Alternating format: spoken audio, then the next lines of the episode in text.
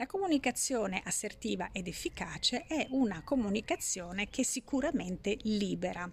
Libera noi eh, di eh,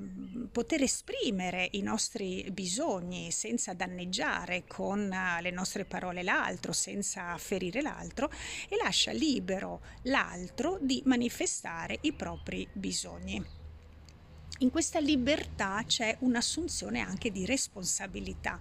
perché quando ti senti eh, libero di accedere o libera di accedere al tuo mondo interiore e di poterlo anche manifestare all'esterno, eh, sei subito consapevole del fatto che se qualcosa si muove dentro di te mentre stai parlando con qualcun altro e mentre ti stai confrontando con qualcun altro, certamente l'altro non è responsabile delle emozioni che tu provi.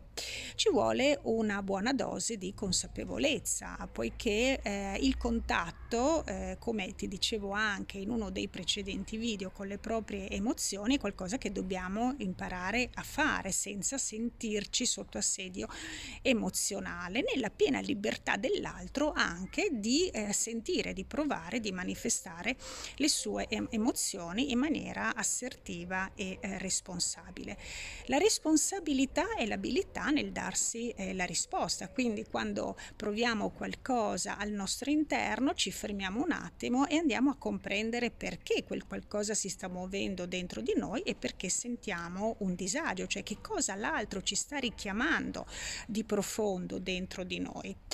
E a volte eh, quel qualcosa riguarda alcune ferite emozionali che eh, ci portiamo eh, all'interno, che possono riguardare esperienze della nostra infanzia relative al rifiuto, all'abbandono, al tradimento, all'ingiustizia, all'indifferenza e così via. Riguardando la nostra infanzia, queste ferite che non sono state sanate eh, si proietteranno nel mondo esterno attraverso le relazioni che noi instauriamo con le altre persone.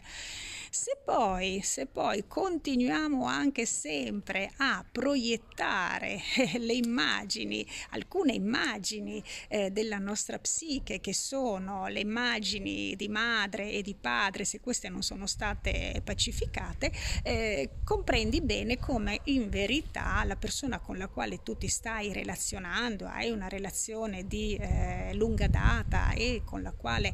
sei in una situazione di conflitto, probabilmente sta rispecchiando alcune situazioni che tu hai vissuto nella tua infanzia e quindi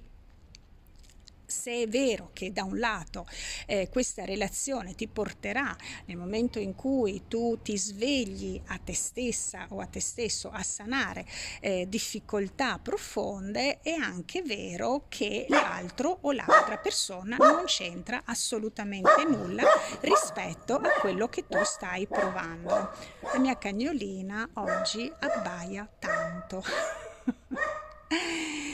Ecco, ehm, devi anche considerare un altro aspetto, che ehm, quando ci relazioniamo con qualcuno, in verità ci stiamo relazionando con l'immagine che noi abbiamo di quel qualcuno. L'immagine definisce, cioè l'immagine crea una sorta di identità, come una specie di etichetta che noi appiccichiamo addosso eh, alle persone, eh, credendole in un modo oppure nell'altro. Questo ci impedisce eh, però di guardare oltre quei limiti limiti, cioè guardiamo continuamente quell'immagine, quell'etichetta, quella definizione che noi abbiamo dato di quella persona che spesso non è neanche consapevole, cioè ehm, poiché tutto è automatico, vero, nelle, nelle cose, quindi non ci fermiamo un attimino a capire ma è veramente così? Ecco ma il fatto di relazionarci sempre con quella immagine non porterà mai ad un vero cambio della relazione e il tipo di comunicazione sarà sempre lo stesso. Una volta si diceva indossa le scarpe dell'altro per una giornata e camminaci così capirai che cosa prova quella persona quando mette quelle scarpe. Non dobbiamo ovviamente arrivare eh, a tanto ma eh,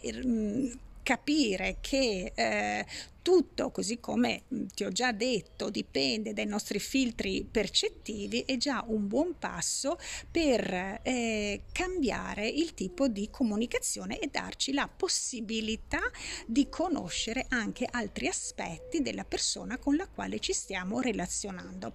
È ovvio che il tutto dipende dal valore di quella relazione. Se per te quella relazione è importante, allora anche troverai il carburante per andare in un'altra direzione e cercare di eh, rigenerare equilibrio nella realtà comunicativa. Se invece per te la relazione non è importante, allora sicuramente non troverai dentro di te le risorse e la voglia, quella volontà di, ehm, di aprire altre porte comunicative e di instaurare una relazione comunicativa diversa rispetto a quella che hai attualmente.